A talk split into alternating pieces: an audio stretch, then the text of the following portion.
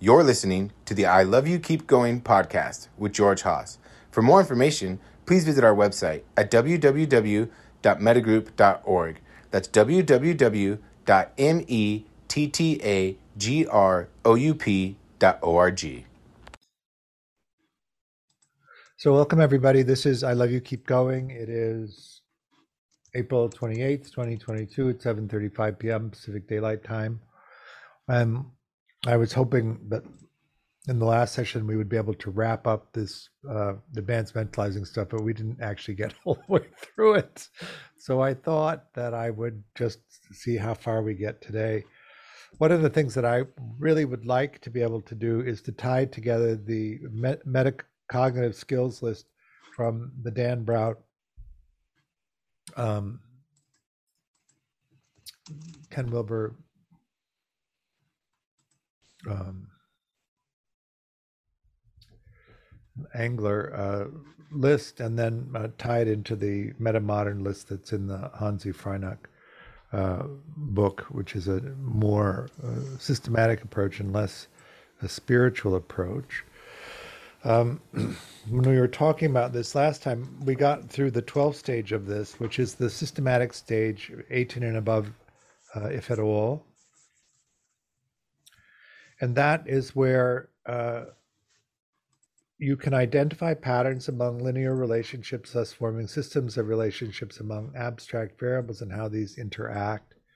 Can thereby also solve equations uh, with several uh, unknowns. The first post formal stage, it is not described by Piaget, but uh, implicated in Kohlberg's work.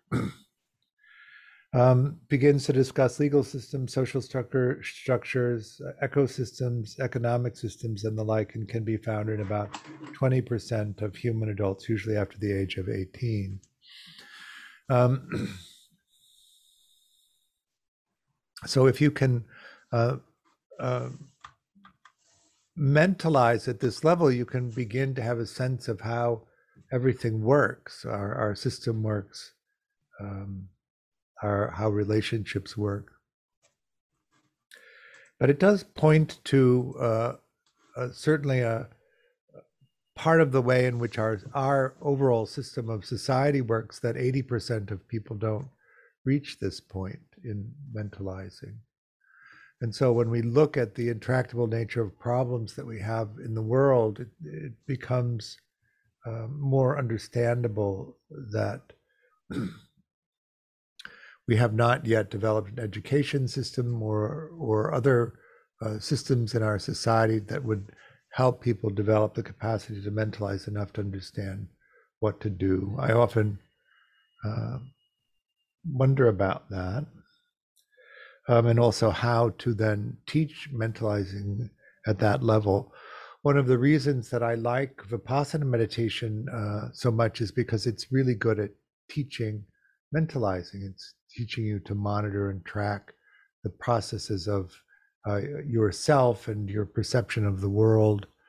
Uh, first, we divide everything up into these strands, and then we watch the strands come together to form the experiences that we have. And as you push into your meditation practice and uh, examine it, you begin to see that uh, conceptual reality is something that you create based on your conditioning and is not uh, necessarily an accurate representation of what actually is happening. And then you can begin to track where you distorted things based on conditioning.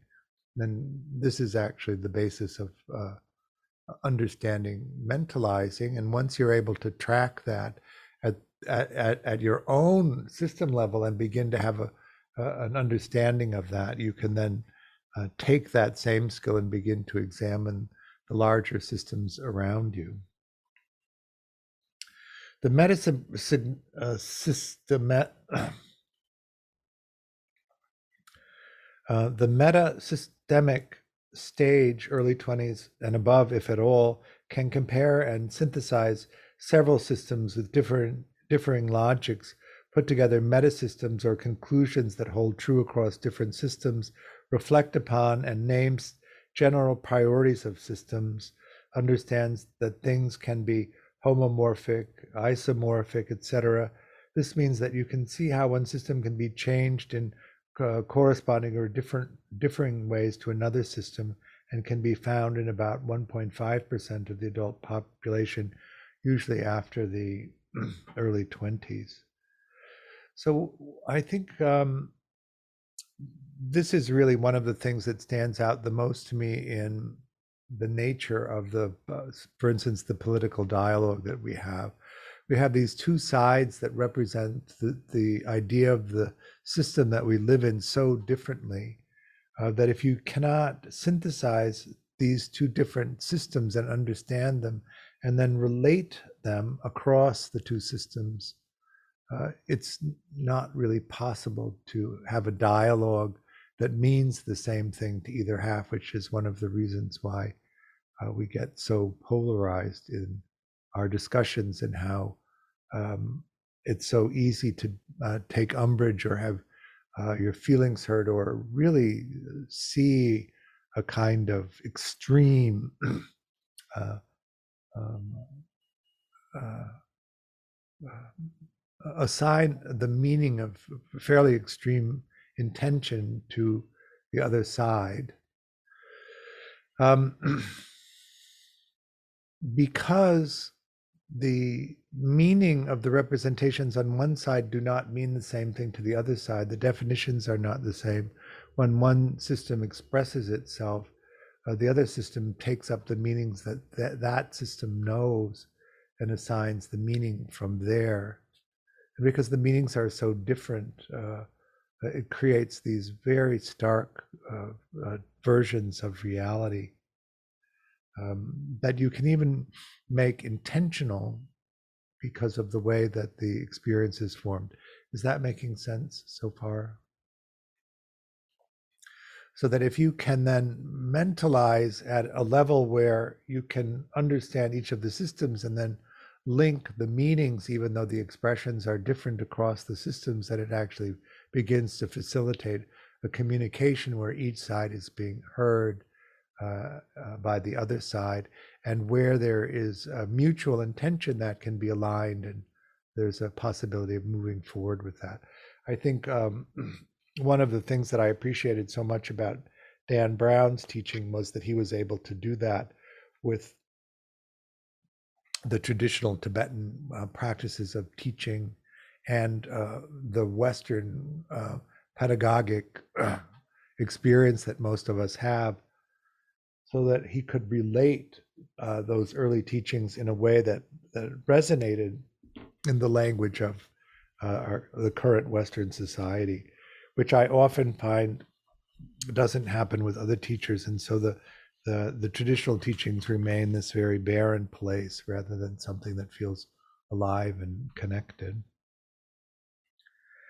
Uh, the pragmatic stage, mid 20s and above, if at all, can deal with several very abstract metasystems to create new ways of thinking about the world, new paradigms, new sciences, or uh, branches within scientists, has a fractal way of thinking so that the universal principles found are applicable to many different levels of analysis and phenomena. Prevalence unknown. But if the pattern holds and every stage seems to increase, with uh, about a standard deviation. It should be little more than one adult in a thousand in the normal population, mostly above the age of 25. This makes it rare. Still, some 3 million people in the world. Um, so when you move past the possibility of relating more than one system you move into a place where you actually can create a, a system or a new paradigm of, of thinking, which is quite unusual. Um, in Western psychology, of course, we sort of we we give that to, to Freud, and then the development from there in uh, Buddhism. Um, we we talk about the Buddha being this uh, seminal uh, person who uh, devised a, a, view of the world that's quite different. But if you look over the course of history, there aren't so many people that have come up with a whole new paradigm in which we can understand the nature of uh, this uh, human life. Um,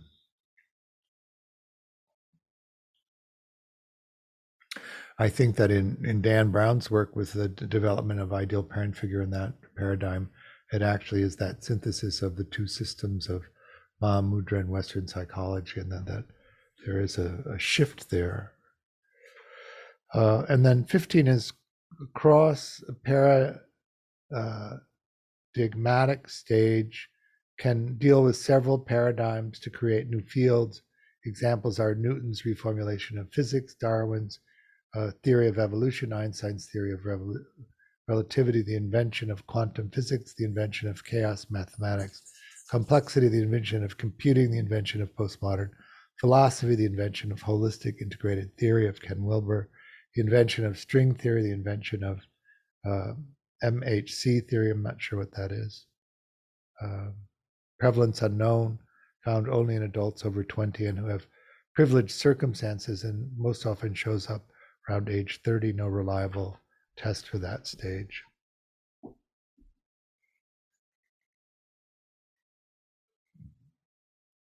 Wouldn't it be nice if we could teach more people to be able to do that? and come up with a systematic approach where uh, you could go through these stages and as you uh, see it, um, uh, come into uh, the capacity to do this since we need uh, the earth and us on the earth needs a lot of help at the moment. Uh, Christian.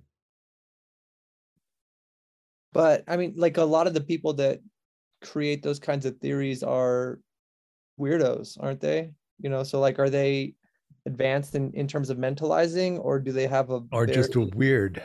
Right. Do they have like kind of a very narrow set of abilities that, like, I mean, their attachment stuff could be totally jacked up, but they might have like this really specific, you know, like I. Maybe this is sort of similar to like the tortured artist idea, but um, maybe that's not necessary for it. But like if you're getting to these levels of being able to synthesize these ideas is that actually high mentalizing across the board or is that just a really specific thing well it did say in the in the description that it's a very privileged place so that if you look at these uh, people that did all of those things by and large they're uh, in a privileged place in society where they actually have the the resources to be able to engage in the activities that would lead to that, whereas um, most people don't have that. Um,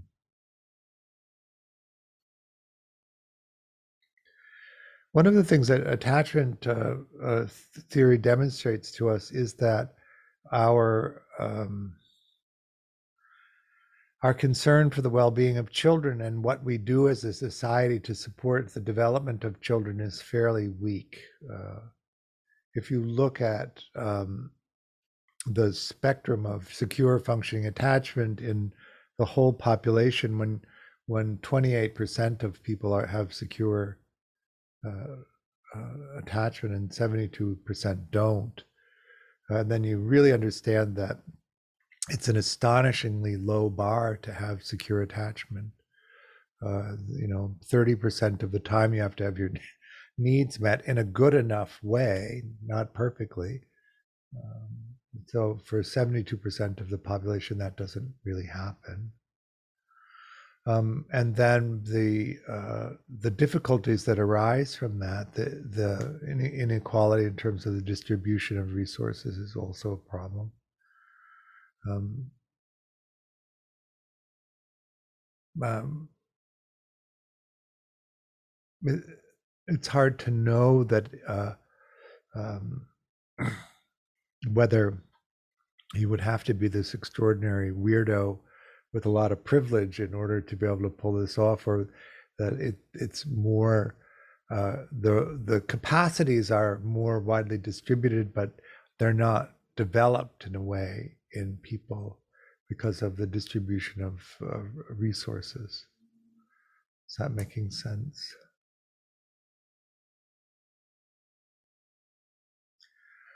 You know, in our uh, structured society, in our racist society, uh, you don't even get to start. You don't even get to play uh, if you're not in the right group. Um, so it's hard to know what the, the distribution of that would be uh, in, a, in something that was actually a level field, level playing field. Um, maybe this is a the place for depth. Depth is also something to consider. One of the things that happens in privilege of is that you don't really develop depth. Um,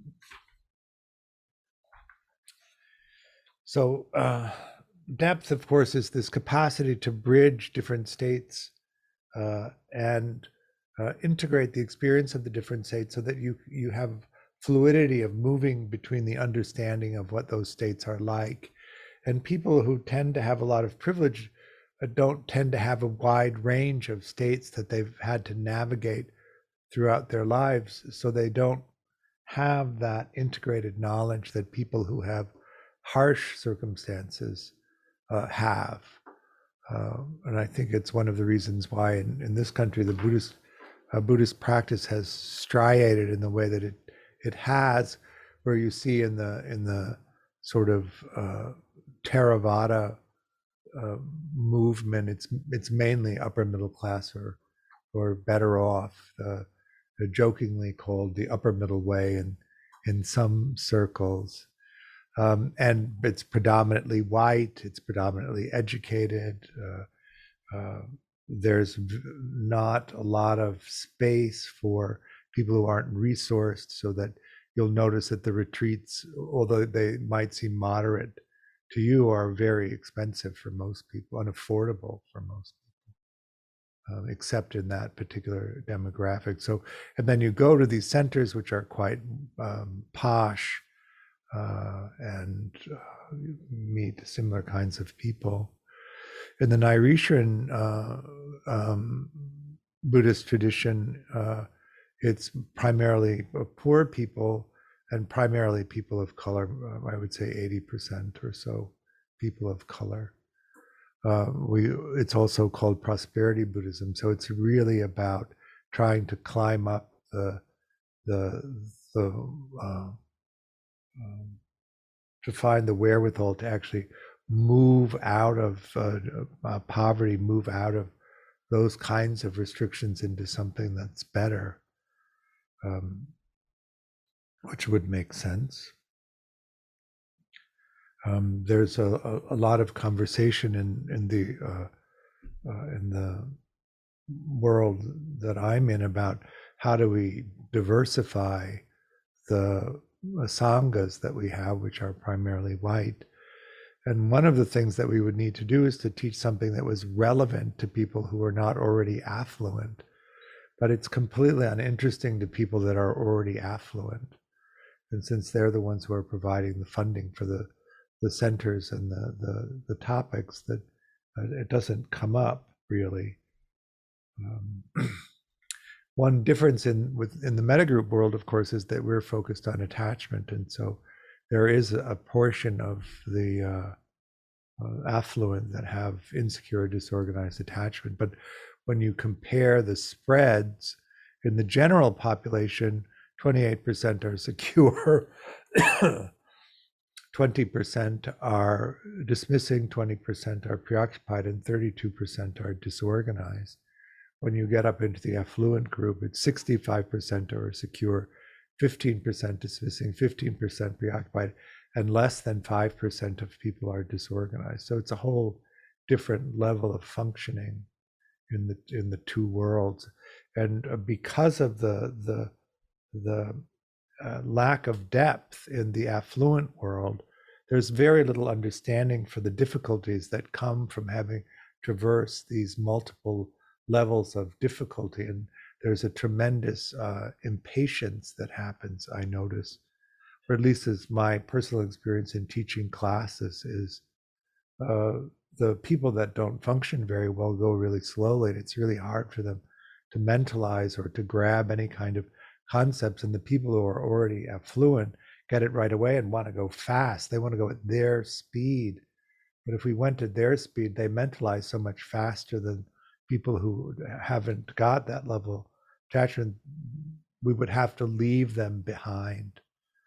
And there isn't a kind, isn't enough compassion or a sense of value in going at the pace where the lower end of of uh, functioning people need to go, and so it creates this divergence where the the people who can already mentalize uh, and already set goals and or and know how to achieve them want to go at that pace. And then the other people go you know incrementally and very slow. But let me talk about the these the scales of um, depth. The lower states the first one is hell that's the bottom. Uh, the second one is horrific so phenomenal phenomenological reality breaks down tortured is three tormented is four then you move into the middle states, uh, very uneasy, uneasy, uncomfortable, somewhat easy, okay, full of small faults is seven. Eight is satisfied, well. Nine is good and lively. Ten is joyous, full of light, invigorated. And then the high states are the vast, grand, open, the blissful, the saintly, and then the enlightened and spiritual unity. So if you came from a uh, an experience of life that uh, the, the most difficult it was was somewhat uneasy, uh, even if you transcend to blissful and saintly, uh, it's it it isn't encompassing the lower states at all, really. So there's no understanding of that. Um, if you don't integrate the experience of it, uh, then of the lower states, then what you tend to be is uh, trauma reactive rather than deep. And, and that often happens, I notice, is that the integration hasn't been developed in people. And so um, when the, the uh, process of recognizing uh, associations to lower states happen, uh, it, it creates a, a, um, a phenomenological reality break in, in, in their ability to perceive uh, conceptual reality. So you you know, just to review it, you have the capacity to sense something, an object which can be sensed if there's contact, a consciousness of that sensing experience arises, which is evaluated for urgency, needs immediate attention, doesn't really matter if you get to it.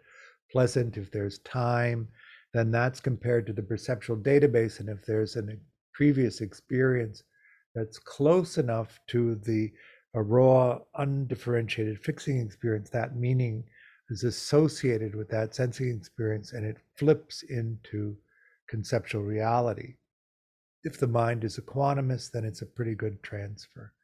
And if there's different kinds of views or mind states present in there, then the, the way that conceptual reality is formed is distorted. And so, what we begin to do in the meditation practice, of course, is try to track the distortions to see what's actually happening so we can tell the difference between when we've created a, a fairly good version of conceptual reality and when the mind is, say, angry and it's distorted things, or when the mind is joyful and it's distorted things.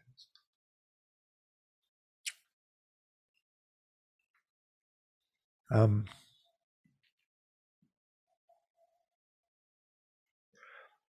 and the list that Dan and uh, um, uh, and Ken Wilber's uh, created, uh, I don't know, it's probably 40 or 50 years ago at this point. Um, their, their focus was more on the development of spiritual your spiritual sense. So the list that I read before was really more anchored in systems understanding and this list is more around um, uh, being able to track your spiritual development so that we're practicing meditation we're taking on these different practices that we do is there some way that you could gauge whether the practice was actually having the desired effect that you uh, wanted are you actually able to gauge what that uh, effect would be and then so in the basic skills which we talk about quite a bit Um, awareness of the state of mind of self and others. So, awareness that you have a mind state and other people have a mind state and that they're different and that that's actually just how it is. Uh, what happens when you don't mentalize at that level, of course, is that you think that you're creating a version of reality that's accurate, that everybody's having the same experience that you are and creating the same version of reality that you are. And you can then assign intention and meaning to the actions that they take because they're inhabiting the same experience that you are inhabiting. So we call that non mentalizing or uh, psychic equivalence mode using the Peter Fonagy Anthony Bateman list. what happens next is monitoring the act, the uh, accuracy of the state of mind. So, as we begin to practice meditation, as we begin to track the sensing experiences as they activate, and then the meaning we assign to them, we begin to understand: Are we accurately creating a version of what's happening, or is there a distortion there? So we begin to be able to track the different mind states. Uh, three is awareness of one's own influence on another state or behavior and vice versa. So if you look at the Satipatthana Sutta, the Buddha described this as mindfulness of inside, mindfulness of outside, and mindfulness of inside and outside. So can you track that? This is the experience I'm having. This is the action and I take. It has an effect on the other person. Can I understand the effect that it's having? And then they respond, and that has an effect on me, and I and I track all of that in real time. Then the fourth one is becoming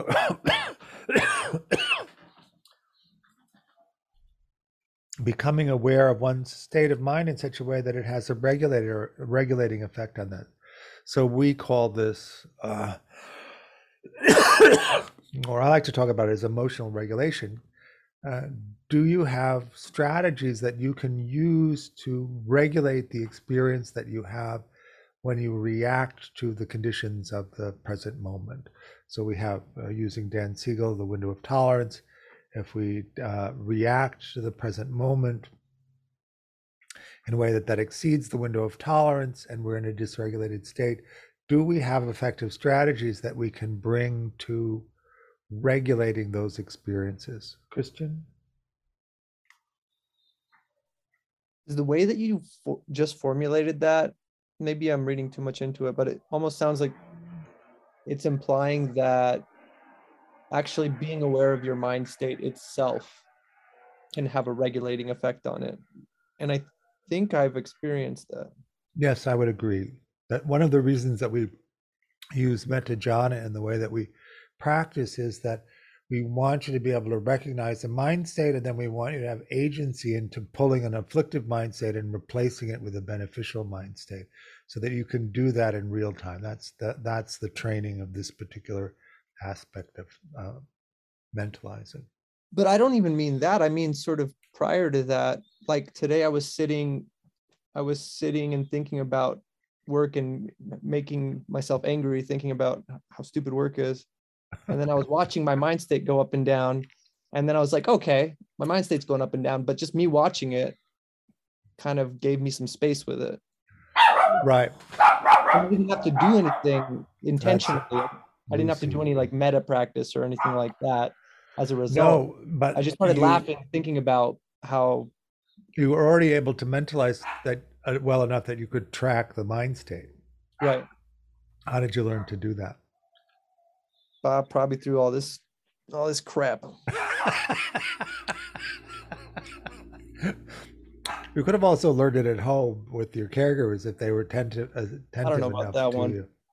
All right, I, am happy to take uh, all the credit, but only if it's deserved.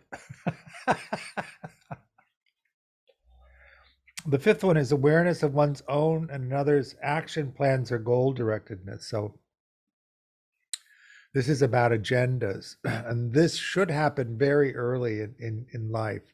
When you're about 18 months old, is really when this begins to happen that you recognize that you're autonomous and you have an agenda and that other people have are autonomous and have an agenda and that you can negotiate agendas is that making sense?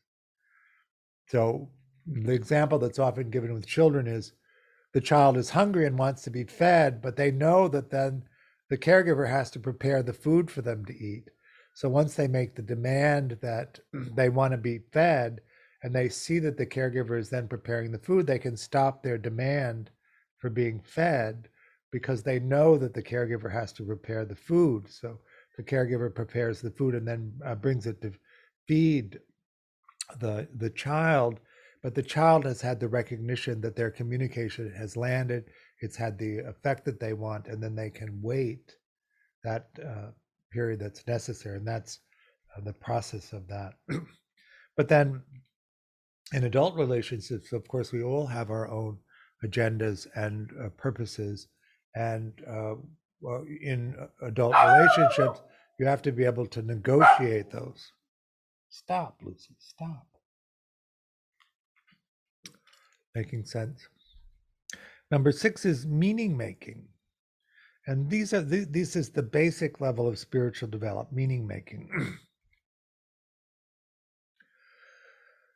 Can you track uh, the satisfaction that you get from doing different activities, and and can you create a hierarchy of that, so that you and then can you organize your life in such a way that you spend more of your life engaged in things that are meaningful to you.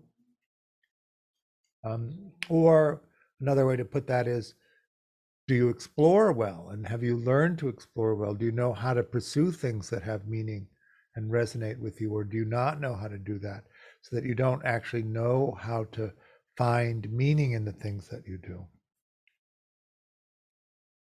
Then we move up into the intermediate uh, skills recognition of how the past shapes one experience, one's experience. And this is where we're really beginning to examine the perceptual database and uh, how we tend to habitually form the experience of the present moment.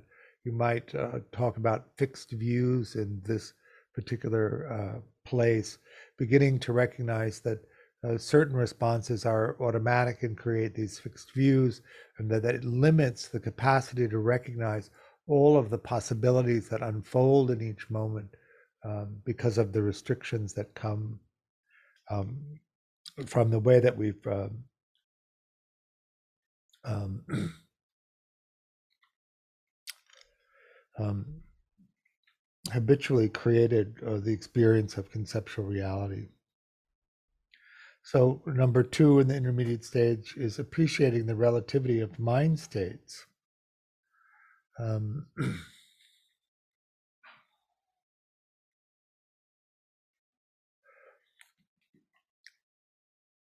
this is a um, again really understanding that uh, the difference between ultimate reality and conceptual reality uh, that uh, mind states uh, change the way that that experience uh, or the perception of conceptual reality can be created, and that mind states uh, uh, come and go, uh, and you can experience this the uh, present moment through a lot of different mind states, which creates a very different perception of the experience that you're having. Do do is that ma- making sense? How does the world appear if the mind the mind state is uh, anger? How does it appear if the mind state is loving kindness? How does the experience that you're having, if even if it's the same spirit experience, different with that the the mind state that's there? Is that making sense?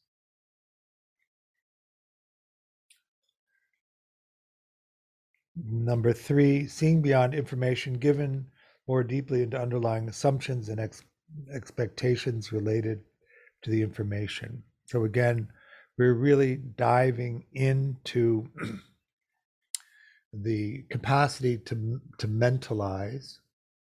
Uh, if you looked at it through an attachment lens, for instance, you would take in the idealizing of a dismissing person, but at the same time recognize that the ideal version that they're presenting is not supported by any details or any uh, suggestion that what they're presenting actually happened and then you would begin to investigate uh, um, what might beyond what what might beyond the experience. Um, so we were talking about this uh, earlier today, um, um, reviewing a an ideal parent session, and the speaker was very idealizing, but there was no evidence to support anything that he was saying. And uh, toward the end of the interview, it became clear that actually the ideal version wasn't what was happening, that he was angry and covering the anger with idealization so that you would begin to understand the presentation actually needs to be supported. And if it isn't supported, how you would investigate what's actually happening rather than just the appearance of what's happening. It's a higher degree of mentalizing. Making sense? um, optimizing action plans in the face of an accurate awareness of limitations. One of the things that happens in idealizing, um, which is the dismissing side, or in the preoccupied side, uh, there's an imagined uh, special relationship that is often created in the mind of a preoccupied person. Um, and that's not tied into the actual uh, uh, agreed upon uh, relationship with the other person. Uh, let me know if I'm getting too difficult to understand as I try to describe this.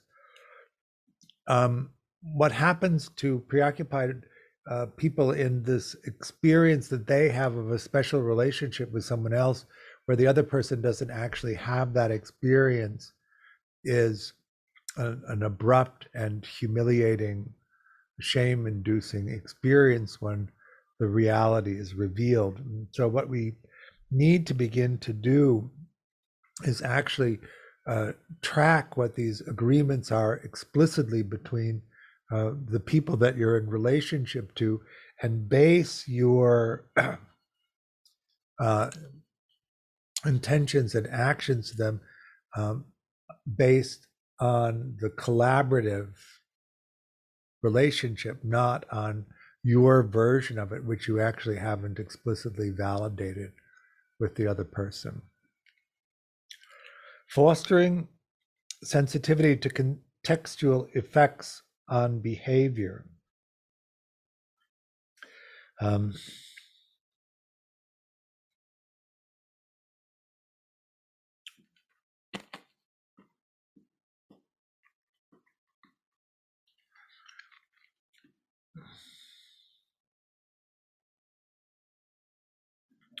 we were talking about this in the other system in a way. Um,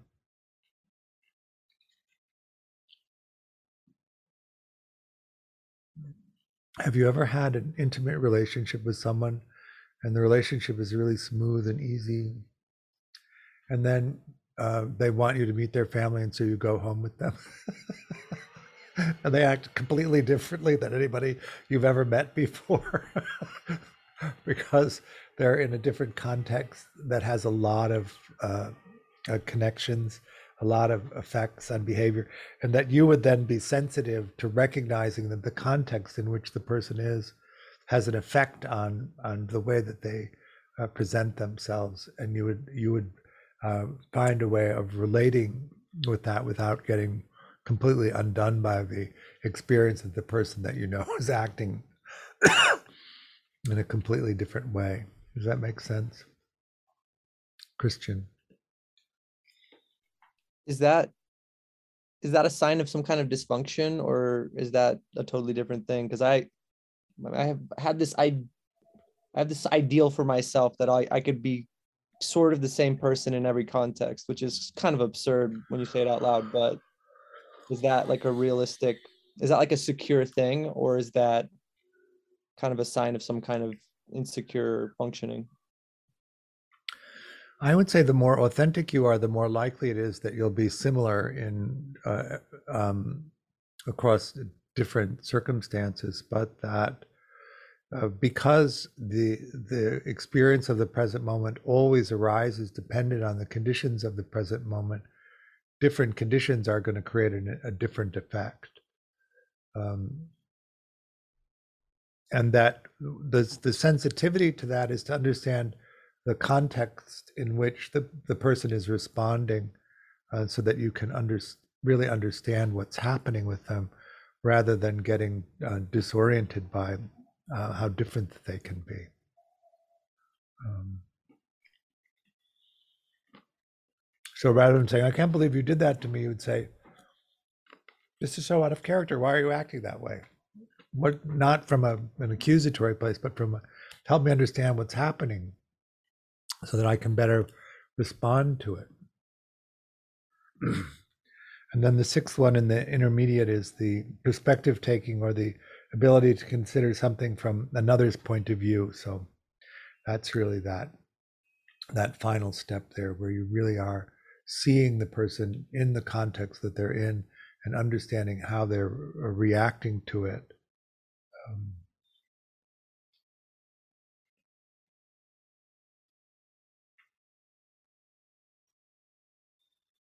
you know, there's a, I think there's a, an English colloquialism.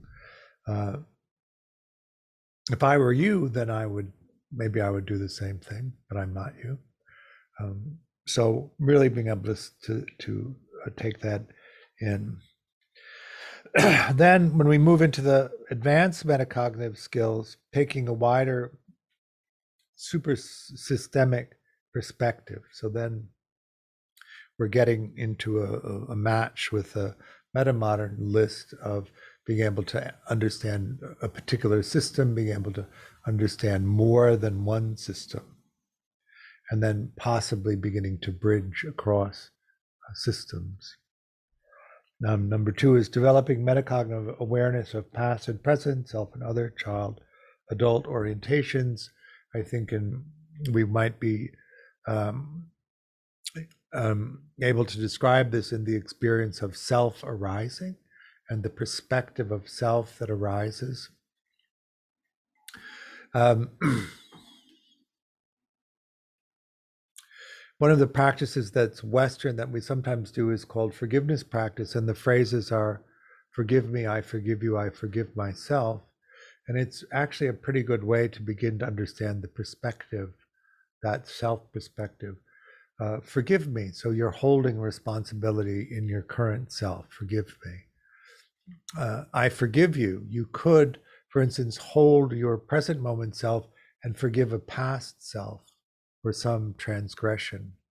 And that would be a different perspective, a different orientation. Um, I forgive myself. That either could come from the perspective of the present moment experience or also come from the perspective of two self experiences being held at the same time. Um, I forgive you uh, meaning another self experience. I forgive myself, uh, two self experiences there. Is that making sense? Um, so what's coming to mind is Chef, Boyardee ravioli. When you were a kid, did you eat Chef Boyardee ravioli? I grew up in Chicago in the 50s. And so the whole world was entranced with canned foods. Um, and Chef Boyardee was a little chef on the, the, can, and it was filled with ravioli and it came in a tomato sauce. Um, and as a child, if I hold that perspective, I loved Chef Boyardee ravioli, but I have happened to eat them as an adult, and it tasted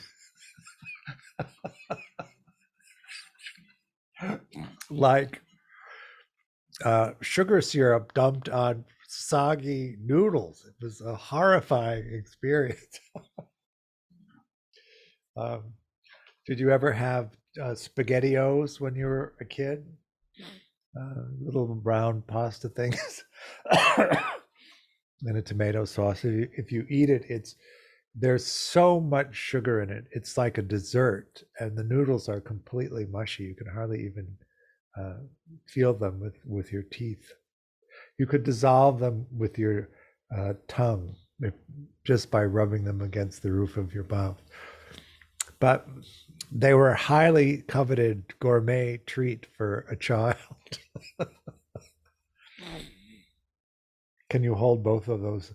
The delight of the child eating spaghettios and the adult version that would never uh, go anywhere near them. Awareness of the degree of organization or coherence of one's mind. This is quite. I've been talking all day. On a scale of one to 10, 10 being totally coherent, coherent and one being totally incoherent, where is your mind now? Can you develop that capacity in real time to track that? Um, how coherent is your narrative? Do you understand what happened to you? Do you understand the effects that it had on you? Do you understand how that informed the decisions that you made that have gotten you to the place where you are now? Or can you not really explain that very well? How coherent is that? Um, coherence of mind, of course, uh, is affected by the level of stress that you're in. Can you track in real time the ups and downs of the capacity to, to think coherently? At a certain point, when emotional dysregulation gets so great you can't uh, mentalize, can you track the, the loss of mentalizing uh, in real time? Um, number four is recognition of interdependence. In attachment, of course, we talk about this in terms of the development of collaborative relationship skills, but we're all born as autoregulators. We're totally disconnected um, from any kind of thinking way of relating to other people. But as our brains develop in the first months of life, uh, if a caregiver comes regularly enough, then um, we begin to orient toward an external regulator. And if they're reliable enough, as the brain develops, we enter into a collaborative experience of regulation with them. Um,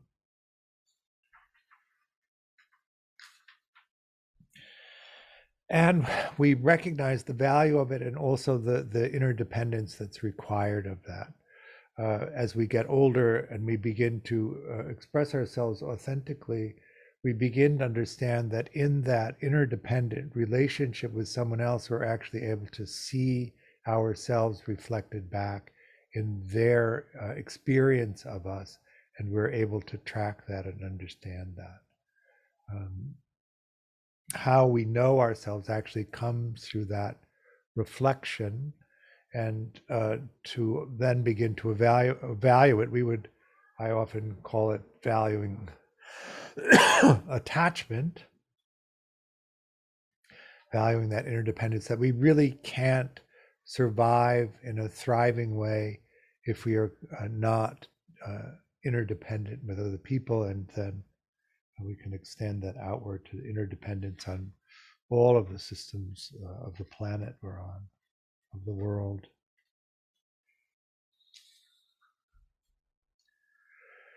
Um, number five is uh, articulating ultimate concerns.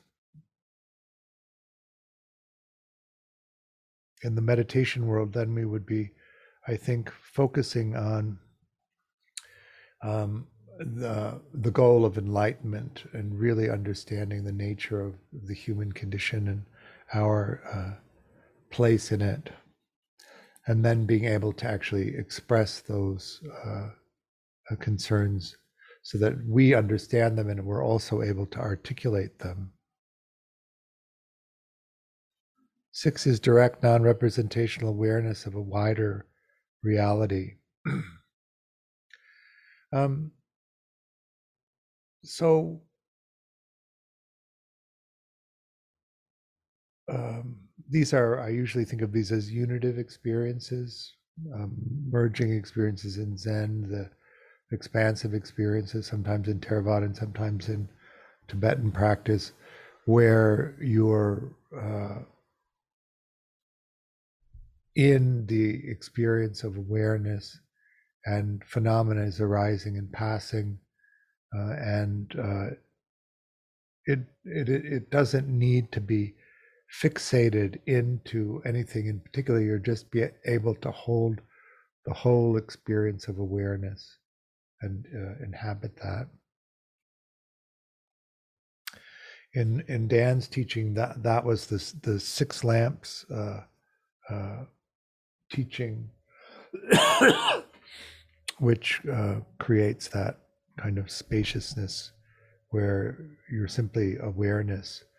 Uh, in jhana, what we're talking about then is probably eighth jhana if you've, you've done the shamatha kind of work. Uh, um, I have no, I'm not ever really practiced uh, Zen, but I understand from people's descriptions of unitive experiences that it can be, it, it makes sense to me that it would be similar. And then the last one is the highest order metacognitive skills such as spacious freedom and wisdom. And so we might call that the experience of enlightenment. Um, and that complete freedom from identification uh, and uh, access to the wisdom mind that, that communicates really in a, in a way that is uh, unconscious. Not making sense. As a map.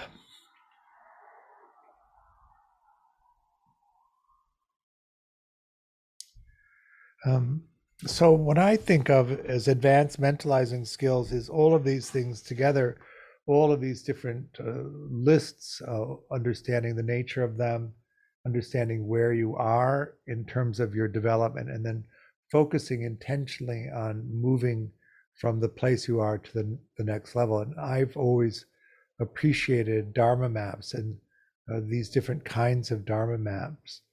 I like the uh, openness of the system systemic approach of this, uh, uh, coupled with the spiritual approach to this. That we can use the systemic uh, science of the West and we can relate it to the the spiritual map and create this uh, um, capacity to communicate across these maps so that we can use the technology of these uh, old spiritual uh, practices to further the the development of mentalizing but also be able to frame it in a way that it isn't merely uh, and I, I, use that uh, with humorous quotes, merely the the search for enlightenment, but the the this the the place of an enlightened engagement and and the care of all of us together uh, on the planet, because we are getting to a place where uh, we need to do uh, some system-wide changes or we're going to run out of food uh, in a in a scale that really I don't think we've we've experienced before. Now I know that we the history is a succession of these um, tramplings of the four horsemen, let's say, but uh, Christian. So do you think that a practitioner that's not so much into Dharma maps, like maybe what I understand more of a Zen approach, like just kind of sit, do you think they're missing out on something or not practicing some levels of mentalization through that approach? No, I don't think that. I think that in in uh, the understanding of the context of that system, you move through uh, the process. If you're in the Rinzai end, you're doing the koans, and if you're in the Soto end, you're you're opening into awareness. Um, what I notice, or maybe my uh, complaint, having grown up basically in Judeo-Christian society, where uh, charity and involvement in community is more one more likely to be one of the spiritual tenets that are expressed, uh, whereas in the Asian tradition, where uh, karma often is the vehicle that uh, uh, absolves people from responsibility across the, the society.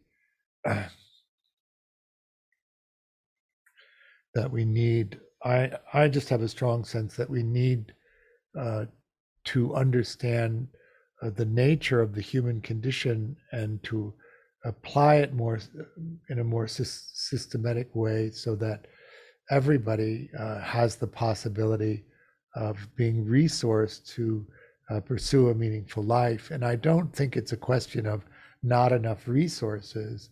I think it's a question of distribution of resources. And, and uh, that there needs to be some shift in this understanding of because right now uh, in this country we are just pulling all of the resources out of everybody and sticking them into the top 100th of a percent of the population. Now, admittedly, that will provide the very privileged few the opportunity to develop these advanced levels of mentalizing, but can we rely on that? And at what cost, uh, really, to the bottom 50% of people who just cease to exist? Uh, uh, this troubles me, and I, and I, um, I don't think that uh, practicing a, a a thousand year old Zen tradition uh, is going to uh, move uh, uh, the system much. So, engaging uh, in the spiritual practices and in really seeing clearly and uh, uh, through the practices which really do illustrate this very well and teach this very well and develop the capacity for this uh, advanced mentalizing and then to use the advanced mentalizing in these paradigm shifts that are, that uh, we need um,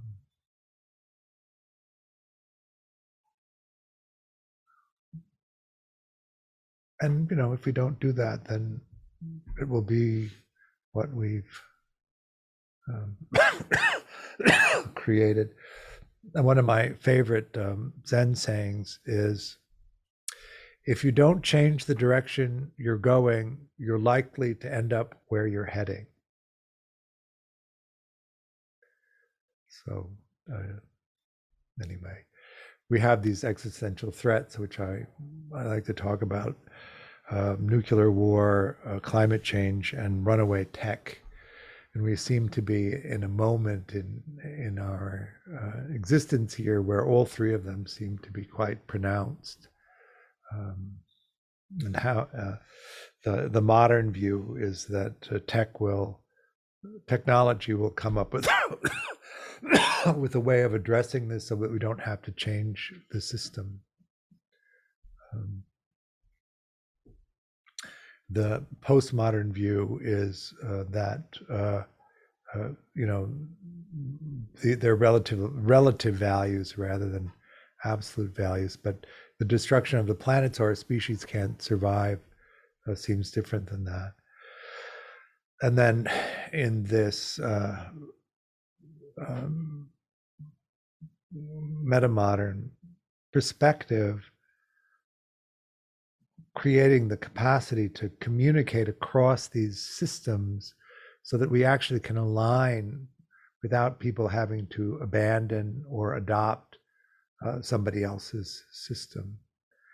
Really, uh, one of the things that we uh, tend to do is get very rigid in our thought processes and think that everybody has to see the world in the way that we see it, which is the collapse of mentalizing um, I'm not particularly inclined to give up my metamodern perspective to adopt a postmodern or a modern or a post Faustian point of view. And I have a great deal of trouble relating uh, the points of view of the different systems. Um, and I said this earlier, but the thing I appreciated about Dan is he was so skillful at being able to relate the traditional Tibetan practice to the Western mind so that these uh, places that uh, with other teachers that I sit with just leave me completely uh, indifferent, uh, were lively and engaging. Um, so, um, what do, what do you say we do a quick uh, period of sitting before we come to the end? And uh, I think I, I'm um, I've said enough about advanced mentalizing, and we'll go on to a new topic next time. so go ahead and uh, settle in. We'll do uh, some basic see, hear, feel. So, any comments and questions about the practice we just did? Questions about something else? Thank you all for coming and practicing. Um, let's see what's happening. We're going to do uh, a level one uh, in uh, the end of June into July. Um, I think it should be up on the website soon if that interests you. Uh, we're going to do another level two uh, starting uh, at the end of the summer. Um, if you're interested in the attachment material, that's our, our scheduling for that. We have an in person retreat at Seven Circles in October. Um, yes, Stas. uh, it's on Razuku. um,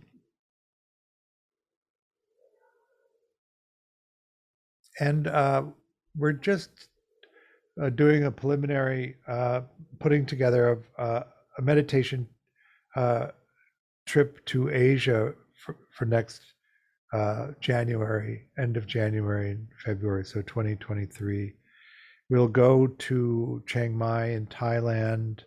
Um, it's going to be organized around ecotourism, which is we're going to meet a, monk, and we're going to uh, walk around the base of this uh, mountain that's considered a, a holy site, um, exploring the different ecologies, staying with uh, local people uh, in the mountains, and then once we get across the mountain, we'll go to a monastery uh, and uh, have a, an instruction of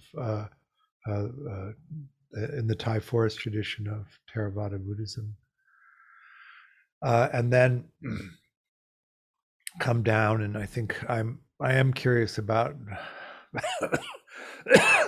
Bangkok, and so maybe do a day there or a couple of days there, and then uh, the south of Thailand, uh, Phuket, and the different places uh, which are the the sort of uh, where the the uh, spiritual bypassing community lives.